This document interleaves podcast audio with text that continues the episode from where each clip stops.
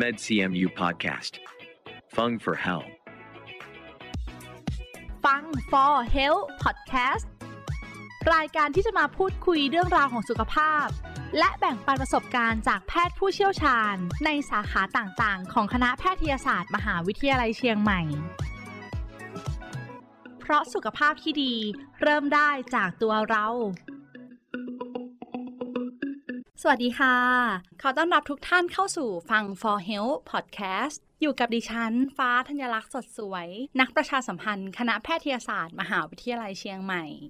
ผู้ฟังทุกท่านคะ วันนี้เรื่องที่เราจะมาพูดคุยกันนะคะ เป็นเรื่องเกี่ยวกับโรคไตค่ะ โรคใกล้ตัวที่คนไทยเนี่ยเป็นกันเยอะมากเลยนะคะสำหรับคำว่ากินเค็มแล้วระวังจะเป็นโรคไต ประโยคนี้เชื่อว่าหลายคนเนี่ยต้องเคยได้ยินคำพูดนี้นะคะ แต่โรคนี้นะคะไม่ได้เข้ามาโจมตีเราเฉพาะผู้ที่ทานรสเค็มเพียงอย่างเดียวนะคะ เพราะโรคนี้สามารถเกิดจากหลายสาเหตุได้ค่ะ ซึ่งมาจากการใช้ชีวิตประจำวันของเรานั่นเองค่ะ ส่งผลทำให้เราเป็นโรครายนี้ได้เช่นกัน ดังนั้นค่ะวันนี้เราจึงนำเรื่องของโรคไต มาพูดคุยกันเรามาทำความรู้จักนะคะว่าโรคไตเนี่ยคืออะไร แล้วปัจจัยเสี่ยงอะไรล่ะ ที่ทำให้คนคนหนึงเป็นโรคนี้ได้ รวมถึงอาการค่ะ อาการเริ่มต้นสามารถสังเกตได้ไหม แล้วมีการรักษาอย่างไรบ้างในปัจจุบัน ซึ่งผู้ที่จะมาให้ข้อมูลกับเรานะคะ ท่านก็พร้อมที่จะพูดคุยกับผู้ฟังทุกท่านแล้วค่ะ ขอต้อนรับอาจารย์นายแพทย์ดิเรกบรรณจักร อาจารย์พิเศษหน่วยวิชาโรคไต ภาควิชาอายุรศาสตร์ คณะแพทยศาสตร์ มหาวิทยาลัยเชียงใหม่ค่ะ สวัสดีค่ะ อาจารย์หมอ ครับ อาจารย์หมอคะ เหมือนทุก ๆ ปีเนี่ยเขาจะมีการรณรงค์เกี่ยวกับเรื่องของวันไตโลกครับซึ่งจะจัดขึ้นยังไงบ้างคะ ปกติวันไตโลกก็สมาคมทางแพทย์ที่ดูแลรักษา วันไตโลกเขาก็จะให้ อยากจะให้มีความตระหนักในสังคมว่าไตเรื้อรังเนี่ยนะ มันพบบ่อยค่ะ แล้วก็เป็นอันตรายอืมสำคัญก็ค่ะคือบางอย่างรักษาได้นั่นก็หมายความว่าถ้าเราสามารถเขาอยากจะตรวจพบคนไข้โรคไตแต่เนิ่นๆเพราะว่า โรคไตเป็นเป็นโรคที่ไม่ค่อยแสดงอาการจนกว่าตัวเองจะเสียการทำงานไป 8-90%อืมเพราะฉะนั้นกว่าที่จะมีอาการของโรคไตจริง ๆ จะบวมจะปัสสาวะไม่ออกออกน้อยค่ะหายใจเหนื่อยกินข้าวไม่ได้เนี่ยเขาจะเลยอาการเลยกว่าที่จะดึงกลับได้ค่ะเพราะฉะนั้นคุณหมอเขาก็อยากขอเจอคนไข้ที่รู้ว่าเป็นโรคไตตั้งแต่เนิ่นๆ เพื่อที่จะได้ช่วยกัน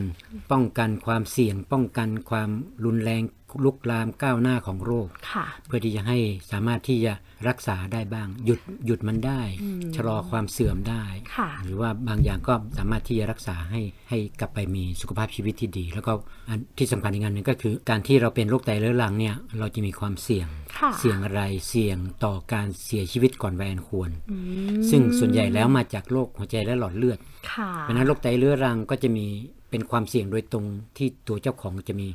โรคหัวใจและหลอดเลือดง่ายขึ้น และโรคนั้นเองอะ ก็สูญเสียชีวิตง่ายเช่นกัน ถ้าไม่รู้เป็นโรคไตก็จะเป็นโรคหัวใจและหลอดเลือดโดยไม่รู้ตัวอืมได้เช่นเดียวกัน มันมันก็จะเชื่อมโยงกัน ค่ะ ซึ่งเขาก็จัดขึ้นเพื่อจะรณรงค์นะให้คนที่เขาเป็นคนป่วยใช่เนี่ยก็จะได้รู้ในเรื่องของการรักษาใช่ส่วนใครที่ยังไม่เป็นเนี่ยก็จะได้ตระหนักรู้ว่าการที่จะทำยังไงให้เราห่างไกลจากโรคเนี้ยเราสามารถทำได้ใช่ไหมคะใช่เพราะว่าถ้าเกิดเป็นมาแล้วเนี่ยบางทีมันมันทุกอย่างยากไปหมดค่ะนั้นถ้าถ้าเกิดรู้ก่อน แต่การที่จะคือป้องกันไม่ให้คนคนหนึ่งเนี่ยได้เป็นโรคไตนี่การที่คนเราจะป่วยได้ค่ะเป็น disease เป็นโรคได้เนี่ยเขาจะต้องผ่านความเสี่ยง คือเสี่ยงที่จะเป็นโรคแล้วเสี่ยงไม่ผ่านค่ะก็เลยเป็นโรคจริงๆ นั้นก็จะไปขอเจอกันก่อนที่กลุ่มเสี่ยงอืมแล้วก็หยุดเขาไว้แค่เออเป็นกลุ่มเสี่ยงนะ คุณมีประวัติครอบครัว เป็นโรคไตก็ป้องกันไม่ให้ได้เป็นโรคไตก็คุยกันรักษาดูแลกันได้เท่านั้น หรือคุณมีความเสี่ยงจาก การที่เป็นผู้สูงอายุคือผู้สูงอายุเนี่ยมีความเสี่ยงต่อการเป็นโรคไตมากขึ้น เพราะว่าไตเสื่อมลงอืมตามอายุที่เกิดขึ้นค่ะถ้าแก่ขึ้นเพราะบอกว่าอายุเกิน 40 ขึ้นไปอะไตเป็นขาลงละค่ะเพราะฉะนั้นถ้าเกิดผู้สูงอายุเนี่ยถ้าอายุอ่า75 ปีขึ้นไปเนี่ยมีโอกาสเป็นโรคมีโอกาสเป็นโรคไตเยอะมากนะค่ะเพราะฉะนั้นถ้าเกิด 60 64 65 ปีขึ้นไปก็เป็นละ ค่ะนั่นเพราะฉะนั้นมีความวันเสี่ยงนี้นะคะ กลุ่มผู้ฟังหลายท่านอาจจะไม่ตรงกับกลุ่มนะ วันนี้พอดแคสต์ของเราอาจจะเป็นกลุ่มวัยรุ่นหรือว่าวัยทำงาน อาจจะคิดว่าเอ๊ะเราเนี่ยห่างไกลจากโลกนี้แน่นอนใช่วันนี้จะมาพูดคุยกันค่ะ ว่าเราห่างไกลจริงหรือเปล่า ก่อนอื่นอยากมารู้เรื่องพื้นฐานก่อนค่ะ ว่าไตของเราเนี่ยทำหน้าที่อะไรบ้างคะไตก็มีหน้าที่หลักๆสามสามเรื่องอย่างง่าย ๆ เลยก็คือ เรื่องของอันดับแรกคือการขับถ่ายของเสียที่ละลายน้ำได้มออกไปกับน้ำปัสสาวะ คือกำจัดของเสียเป็นเวสโปรดักของเสียที่ละลายน้ำได้ที่ใช้ไตพึ่งขับออกเป็นหลักก็จะมีอาของเสียที่มาจากการกินโปรตีนเนื้อสัตว์อืมกับเกลือโซเดียม ซึ่งโซเดียมที่เกินเนี่ยร่างกายจะต้องขับออกและที่ขับออกก็จะต้องพาไปกับน้ำปัสสาวะค่ะโปรตีนที่กินไปแล้วย่อยสลาย ของเสียที่เกิดขึ้นจากการเอาโปรตีนไปใช้แล้วเนี่ย โดยมากเป็นกรดด้วยนะค่ะเป็นกรดด้วยเขาจะต้องออกทางน้ำปัสสาวะค่ะก็จะฝากมานี้ เพราะฉะนั้นเวลาเวลาเราเป็นโรคไตเขาจะให้เราลดโปรตีนอ๋อลดเกลือ ลดเค็มนี้ก็เป็นค่ะอัตโนมัติ อันนี้ก็เป็นเป็นหน้าที่ข้อที่หนึ่งก็คือกำจัดเวสต์โปรดักอันที่สองเนื่องจากว่ามันเป็นการ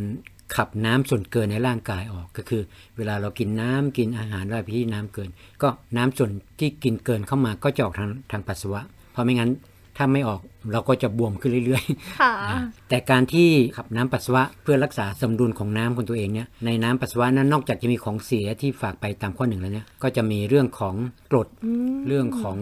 ด่างบางอย่างถ้าเกินมาค่ะกรดก็มักจะเกินอยู่แล้ว แล้วก็เกลือแร่บางอย่างที่เกินมาเสียสมดุล ไตก็จะจัดช่วยจัดสมดุลของน้ำในการจัดสมดุลของน้ำก็จะมีส่วนในการควบคุมความดันโลหิตของร่างกายไปด้วยค่ะแล้วอันที่สอง การจัดสมดุลของเกลือแร่ ก็ทำให้เกลือแร่ร่างกายอยู่ในกันโดยเฉพาะกลุ่มโซเดียมโพแทสเซียม แล้วก็สมดุลของกรดด่างนั่นก็สำคัญมากค่ะนั้นเวลาคนไข้เป็นโรคไตการทำงานของไตแย่ลงก็จะมีเนี้ยมีเลือดเป็นกรดมีเกลือแร่เกินเกลือแร่ต่ำกลุ่มอะไรพวกนี้ก็จะก็จะมีอาการก็ปรากฏออกมามีความดันสูง มีน้ำเกลือมีบวมนั่นก็เป็นหน้าที่ข้อที่ 2 คือรักษาสมดุลของสารน้ำเกลือแร่กรดด่างแล้วก็ปริมาณน้ำในร่างกาย ข้อที่ 3 จะเป็นเรื่องเกี่ยวกับต่อมไร้ท่อก็คือไตเนี่ยมีส่วนร่วมในการสร้างหรือผลิตฮอร์โมน มีวิตามินดี ซึ่งเกี่ยวข้องกับแคลเซียมฟอสฟอรัสเกี่ยวกับกระดูกค่ะนะดังนั้นคนไข้โรคไตเรื้อรังที่มีปัญหาการทำงานของไตเสื่อมมักจะมีปัญหาเรื่องของกระดูกร่วมด้วย อันที่สองก็เกี่ยวกับฮอร์โมนฮอร์โมนที่เกี่ยวข้องกับการควบคุมความดันสารน้ำและเกลือแร่ในร่างกายก็คือกลุ่มของเอ่อระบบ renin angiotensin aldosterone เนี่ยนี่เป็นศัพท์ทางการแพทย์เนาะมันก็มันก็เป็นตัวที่จะรักษาความดันสารน้ำและเกลือแร่ด้วยเสริมกับข้อหนึ่งข้อสองและอันที่สามก็คือฮอร์โมนที่กระตุ้นให้ ไขกระดูกสร้างเม็ดเลือดแดงเนี่ยผลิตที่ไตดังนั้นถ้าเป็นโรคไตที่เสื่อมมากๆ ก็จะมีภาวะโลหิตจางร่วมด้วยค่ะเพราะฉะนั้นก็มีหนึ่งก็คือกำจัดเวสต์โปรดักต์สองควบคุมสารน้ำและเกลือแร่กรดด่างในร่างกาย ความดันปริมาณน้ำอันที่สามก็เกี่ยวกับต่อมไร้ท่อค่ะก็เหมือนได้ทบทวนเลยนะคะ เพราะเราอาจจะซึ่งสำคัญและรู้จักอีกอย่างที่แบบอยากจะบอกก็คือว่าผิวเผินนะคะอาจารย์โรคไตนี่เป็นได้ทุกอายุอืมอืม ไม่ใช่ว่าเด็กแล้วจะเป็นไม่ได้ค่ะการที่เราบอกว่าถ้าเป็นผู้ใหญ่เขาก็สำรวจประมาณประมาณ 10%ของของผู้ใหญ่อายุ 15 ปีขึ้นไปเนี่ยนะค่ะมีมีโอกาสมีโอกาสที่จะเป็นโรคไตแล้ว เพราะฉะนั้นเนี่ยมาถึงตรงนี้ผู้ฟังหลายท่านกำลังแต่ฟังเด็กก็เป็นไปได้ฟังพอดแคสต์ตอนนี้อยู่อาจจะคิดว่าในในมุมที่เรามองว่ามันไกลตัวอาจจะไม่ใช่ไม่เลใช่ยค่ะ แล้วสำหรับ โรคไตเนี่ยเกิดจากอะไรคะ การที่เขาทำงานมากมายอย่างที่บอกไป ตัวเนื้อเยื่อที่ประกอบขึ้นเป็นไตเนี่ยมันมันมีหลากหลายมาก มีทั้งกลุ่มกลุ่มแรกก็คือเป็นกลุ่มที่ทำหน้าที่การกรองน้ำเลือดที่จะสร้างน้ำปัสสาวะนะก็คือพยายามที่จะกรองน้ำออกจากเลือด เพื่อที่จะเป็นจุดเริ่มต้นของการสร้างปัสสาวะ แล้วก็หลังจากนั้น ภายในท่อฝอยเล็ก ๆ ของไตก็จะจัดการเกี่ยวกับสมดุลของเกลือแร่กรดด่างอย่างที่บอกเขาจะมีหน้าที่ นั้นเนื้อเยื่อของไตก็นอกจากจะเป็นเส้นเลือดที่จะต้องเอาเลือดเข้าเอาเลือดออกจากไต เป็นท่อนำน้ำปัสสาวะที่ได้จากไตออกมานอกร่างกาย ค่ะ ก็ยังมีเนื้อเยื่อที่ทำหน้าที่แบบนี้เพราะนั้นเวลาจุดที่จะป่วยเนี่ยเป็นได้หมดเลย เส้นเลือดที่เข้าสู่ไตไม่ดี เจ็บป่วยก็เป็นถือว่าเป็นโรคไต ตัวกรองเจ็บป่วย ถูกทำร้ายมีการอักเสบมีการอะไรก็ถือว่าเป็นโรคไตค่ะปัสสาวะที่สร้างเสร็จแล้ว ออกนอกไตไม่ได้ มีการอุดกั้นเป็นนิ่ว มีเนื้องอกมีอะไรก็เป็นโรคไตเหมือนกัน เป็นฝีติดเชื้ออืมเป็นถุงน้ำเนื้อเยื่อ หรือว่าแม้แต่กายภาพอาจจะปกติ แต่เซลล์เซลล์ในแต่ละจุดของไตเนี่ยมันจะหลากหลายมากค่ะหน่วยไตเนี่ย แต่ละข้างเนี่ยมันจะมีหน่วยทำงานประมาณ 1 ล้านที่ที่เล่าให้ฟังนะว่า และแต่ละส่วนก็ทำงานต่างๆ กัน และมีเนื้อเยื่อต่างๆกัน และแต่ละแต่ละจุดก็จะมีโรคของตัวเอง แต่ละเซลล์แต่ละชนิด มันก็เลยทำให้ ชื่อว่าเป็นโรคไตเนี่ยก็จะเยอะมากค่ะคำว่าโรคไตคำเดียวเนี่ยมันมีแยกย่อยย่อยมีย่อยไปอีกว่าโรคไตจากอะไรนะคะเยอะแยะมากตามตามเนื้อเยื่อตามโครงสร้าง ตามเลือดเข้าเลือดออกทางเดินปัสสาวะที่ตัวเองผ่านมา ก็ทำให้เหมือนว่าเออโรคไตทำไมเจอบ่อย เพราะว่ามันมีมันมีจุดที่ความเกี่ยวทำให้ป่วยเยอะมากค่มันก็เลยเหมือนกับว่าเจอเยอะขึ้น อืม ค่ะ ก็เหมือนความเกี่ยวข้องกับตัวของไตเนี่ย ใช่ค่อนเพข้างราะว่าจะเขาเยอะค่ะเขาค่อนข้างมหัศจรรย์เป็นอวัยวะที่มหัศจรรย์มากทำค่ะทำหน้าที่เยอะดูเหมือนเอ๊ะกรองเลือดสร้างน้ำปัสสาวะง่าย ๆ แต่ใช่หน้าในที่ควาค่มอนข้างง่ายหนันะกเหมือนกันนะคะมีความยากอยู่แล้วค่ะตัวเองก็หนักมากไปเขาก็ไม่ไหวเขาก็จะป่วยง่าย หรือมีสิ่งแปลกปลอมเข้าไป ก็มีจุดที่จะทำให้ยาหรือสารพิษนั้นๆทำร้ายไตได้ค่ะ อาจารย์หมอคะเราอยากจะรู้ค่ะ ว่ามันมีพฤติกรรมเสี่ยงอะไรนำหรือเปล่าให้คนคนหนึงเนี่ยต้องมาเป็นโรคนี้ หรือคนที่ดูแลสุขภาพอย่างดี มีโอกาสจะเป็นโรคไตได้ไหมครับค่ะเอ่อเรื่องของความเสี่ยงนี่สำคัญ ที่ทางหมอโรคไตหรืออะไรเนี่ยอยากอยากจะให้สังคมได้มีความตระหนักในเชิงของการป้องกันเพราะเราตั้งรับรักษาโรคไต มันก็เติมเต็มยังไงก็จะไม่พอทั้งบุคลากรทั้งงบประมาณอะไรต่างค่ะๆก็มุ่งไปที่ว่าเออทำยังไงไม่ให้เป็นคนไข้ ป่วยเป็นโรคไตอาจจะง่ายกว่า ก็มองหากลุ่มเสี่ยง การเสี่ยงเนี่ยมีสองแบบเนาะความเสี่ยงบางอย่างเกิดขึ้นแล้วไม่ไม่หายไปเช่น เรามีประวัติครอบครัวที่เป็นโรคไตค่ะคนคนนั้นก็ถือว่ามีความเสี่ยงเป็นโรคไตทันทีโอ้มีประวัติก็อะถือว่าเพมีราะคโรวาคมบางอเสี่ยย่างงกับแต่ถ้ารับประกันด้วย หรือว่าเกี่ยวกับยีนเกี่ยวกับสายพันธุ์เชื้อชาติ เพศ อันที่สองก็คือความแก่โอ้หลีกคืเลี่ยงไตไม่ได้ด้วยไตนี่ก็มีอายุใช้งานเหมือนกันค่ะพออายุเกิน 40 ก็จะเป็นขาลงเพ ราะฉะนั้นเขาก็จะเริ่มเสื่อมพอถ้าเราอายุยืนไป เราก็จะมีโอกาสเสี่ยงเป็นโรคไตมากขึ้นเรื่อยๆ ด้วยอายุนั่นแหละนะอายุ 60 ถึง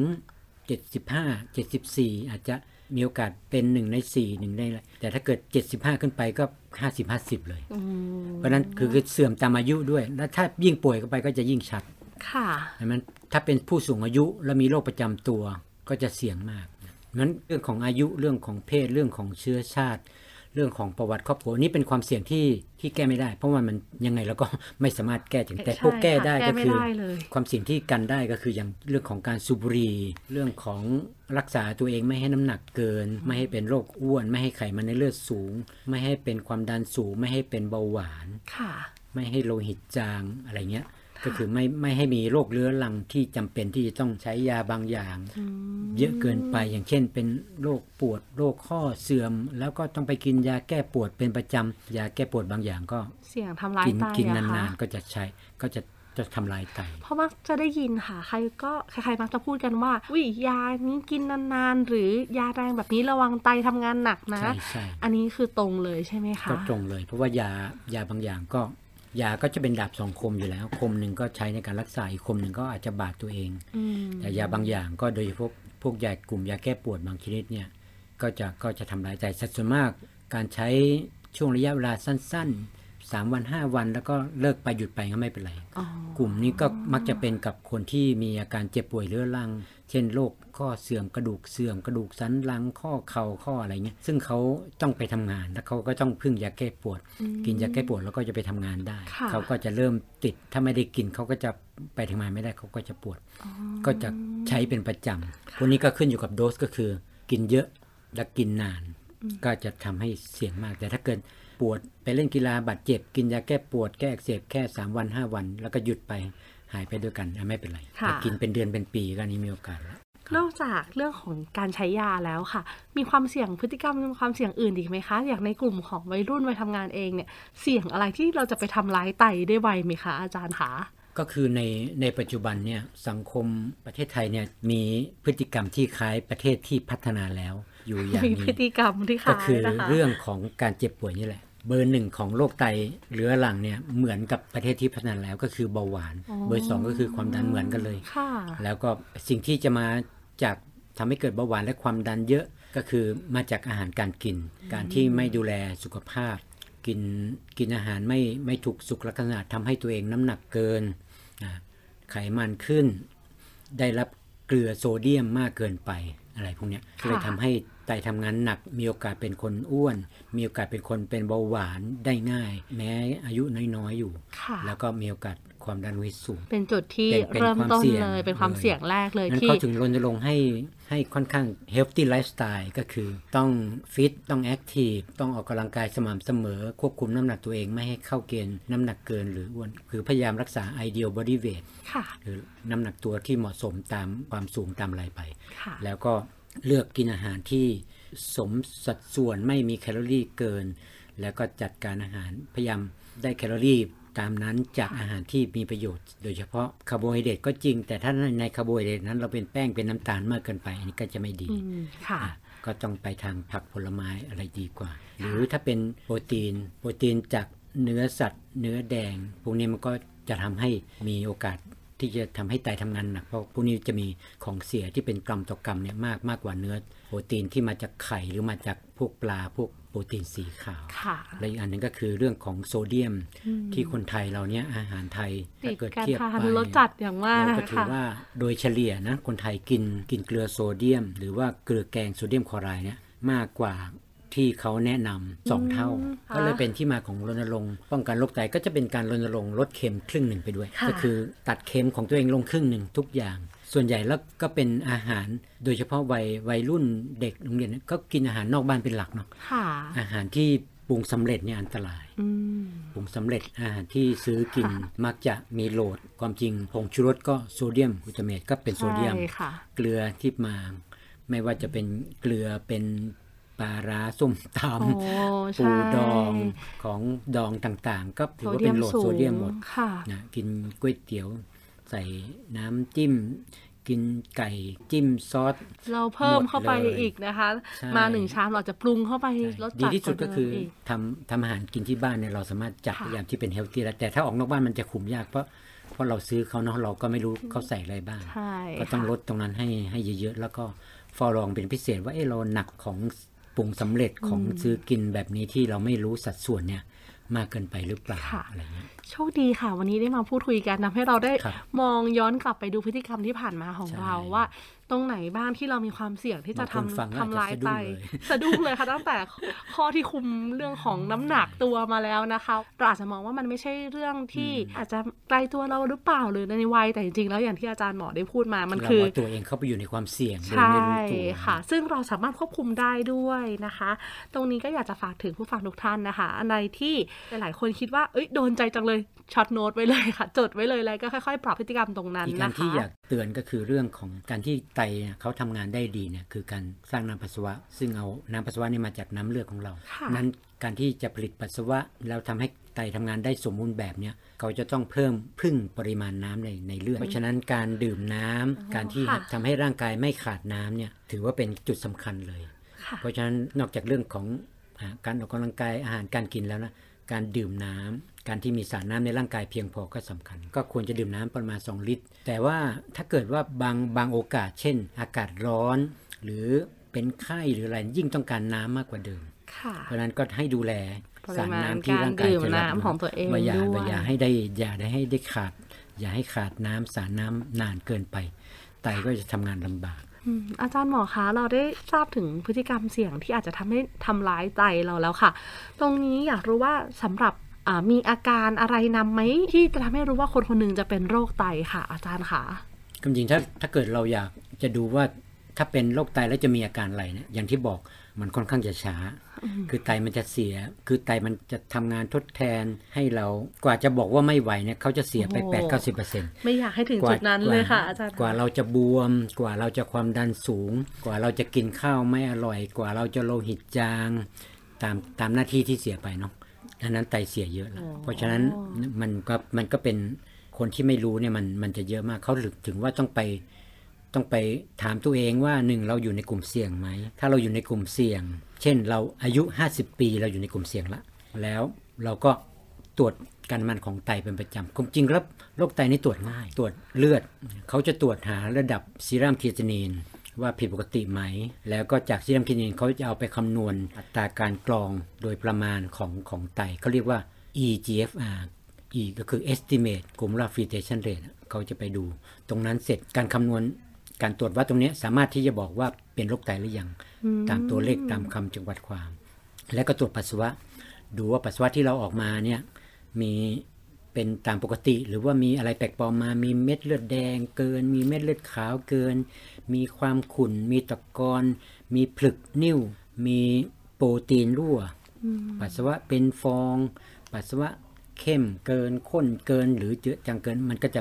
การตรวจปัสสาวะ การตรวจเลือดแค่เนี้ยสามารถที่จะบอกได้เป็นโรคไตละค่ะถ้ายังไม่เจอ หรือว่ายังสงสัยอยู่ก็ไปดูภาพของเนื้อไต จากการทำอัลตราซาวด์หรือจากการทำเอ็กซเรย์พิเศษบางอย่างค่ะก็สามารถที่จะถ้าทำแค่เนี้ยก็จะบอกแล้วว่าเป็นโรคไตหรือเปล่าปลอดจากโรคไตหรือเปล่าหรือว่าเป็นแล้วหรืออะไรเงี้ยการตรวจสุขภาพประจำปี เราจะมีการตรวจในเรื่องนี้เข้าไปด้วยไหมคะอาจารย์มาประจำปีเราก็อาจจะไปไม่ถึง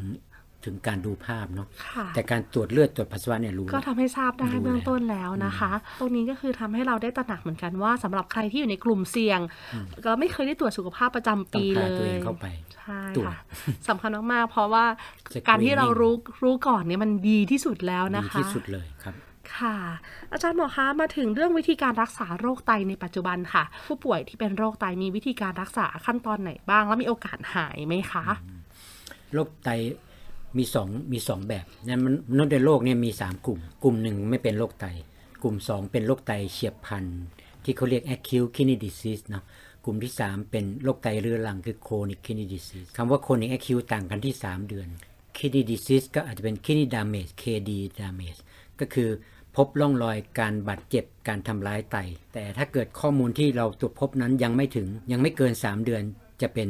กลุ่มเฉียบพลันอยู่อ๋อแต่ถ้าเช่นเรา เราตรวจพบโปรตีนในปัสสาวะ เพิ่งมาตรวจกับหมอครั้งแรก ก็จะเป็นกลุ่มเฉียบพลันก่อน จนกว่าเราจะตามกันไป 3 เดือน คุณก็ยังโปรตีนรั่วอยู่เหมือนเดิม อันนี้คุณเป็นโรคไตเรื้อโรรัคงไตเรื้อรังอ่าแล้วแยกกันค่ะตรงที่เวลาเพราะฉะนั้นคนมี 3 กลุ่ม นี้ถ้าเกิดว่าถ้าอยู่ใน AK AKD คือกลุ่มเฉียบพลันค่ะไม่เกินใช่วง3เดือนเนี่ยฉีบพลัเขามีความเชื่อว่าสามารถที่จะกู้กลับไปได้อยู่อืมแต่คนที่เคยเป็น AKD ครั้งหนึ่ง เขามีโอกาส ความเสี่ยงที่จะเกิดโรคไตเรื้อรังในอนาคต คือกลุ่มเนี้ยก็จะถูกติดตาม คือถ้าเราไตวายเฉียบพลันครั้งหนึ่งเนาะหมอรักษาหายแล้ว ไม่ใช่หายเลย เรายังอยู่ในกลุ่มเสี่ยงที่จะเป็นโรคไตเรื้อรังในอนาคตอยู่ก็กลุ่มอาจนี้จะต้องชะล่าต้องใจติดตาว่ามอ่าห้ามห้ามหลายหายคนไปชะล่าใจว่าอ๋ออ่าเราเคยหายเคยไปเป็นหายแล้วไม่ได้ต้องตามมาดูต้องตามต่อทีนี้ถ้าเกิดว่าเป็นกลุ่มไตเรื้อรังก็คือถ้าถูกวินิจฉัยก็คือ เหมือนศาลสั่งจำคุกตลอดชีวิต คุณก็จะเป็นเหมือนเหมือนเบาหวานความดันค่ะคุณก็จะเป็นโรคนั้นตลอดชีวิตแต่แต่อาจจะเป็นช่วงที่ควบคุมโรคได้ รักษาโรคได้ดึงผลเลือดดึงผลอะไรมากลับอยู่ในเกณฑ์ปกติ ดึงความดันมาอยู่ในเกณฑ์ปกติได้ แต่ต้องกินยาต้องคุมอาหารอันนี้ก็คือต้องว่ากันยาว ในระหว่างที่คนปกติคนหนึ่งตกอยู่ในความเสี่ยง แล้วเสี่ยงไม่ผ่านและกลายเป็นดีซีสเป็นโรคขึ้นมาค่ะในแต่ละโรคก็จะมีstage มีระยะความเสื่อมของเขา จนสุดท้ายอวัยวะนั้นจะจะเป็นวายคือ organ failure ก่อนที่จะเสียชีวิตก็คือเสียค่ะาก่อนที่จะเสียอวัชียวะวิวายตอย่างโรคไตระยะสุดท้ายของโรคไตเขาเรียกว่าโรคไตวายระยะสุดท้ายค่ะเป็น end stage renal failure end stage kidney disease